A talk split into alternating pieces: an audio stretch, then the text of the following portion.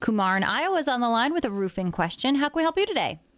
We have a 1985 built house where the shingles have started to show a blackish discoloration uh, since the past uh, six months.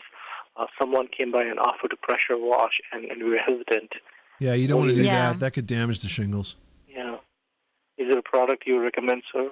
Yeah, well, you know, when it comes to mold and moss growth, really, it's something that you're going to have to do as far as a maintenance issue. You're going to have to clean it, and then over time, it's just going to come back. The one thing that does a great job of getting rid of it is allowing more sunlight to get to the area because the shade is really what causes the mold and the mildew to grow.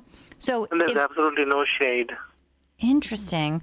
Well, I mean, it gets It's in the air, and the mold exposed, you know, spores. uh, we we had trees in the backyard. We all we cut all the trees, and, and, the whole roof is exposed, open to the sun. hmm And mean- this is on the front side, back side, and, and and you know everywhere. Well, with mold growth, what happens with the spores is that they get into the air and they just travel where they want. And so they've decided that your roof is the place that they really like and they're thriving on. um, you know, there's so many different products out there, but because of the roof, you want to use something that's going to continue to do its job over time and not need reapplication. And Tom and I both have a lot of experience with a product called Wet and Forget. And they've got a great website. It's wetandforget.com. And what happens is you apply it, you can use it, you know, one of those garden sprayers, and you'll apply it to the roof surface and then just sort of let it sit there. And what happens is as it rains and more water gets on it, it actually activates whatever is in the wet and forget and causes that mold and mildew growth to really go away.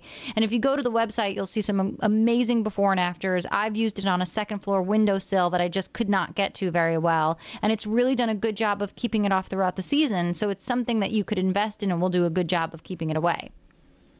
So you would not recommend any kind of pr- low pressure washer? Not on a anything like roof surface. No. Uh-uh.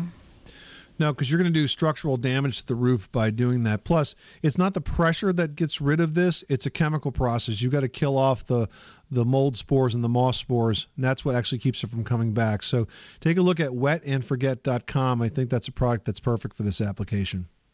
Good, great. Thank you. Appreciate your help. You're welcome, Kumar. Thanks so much for calling us at 888 Money Pit.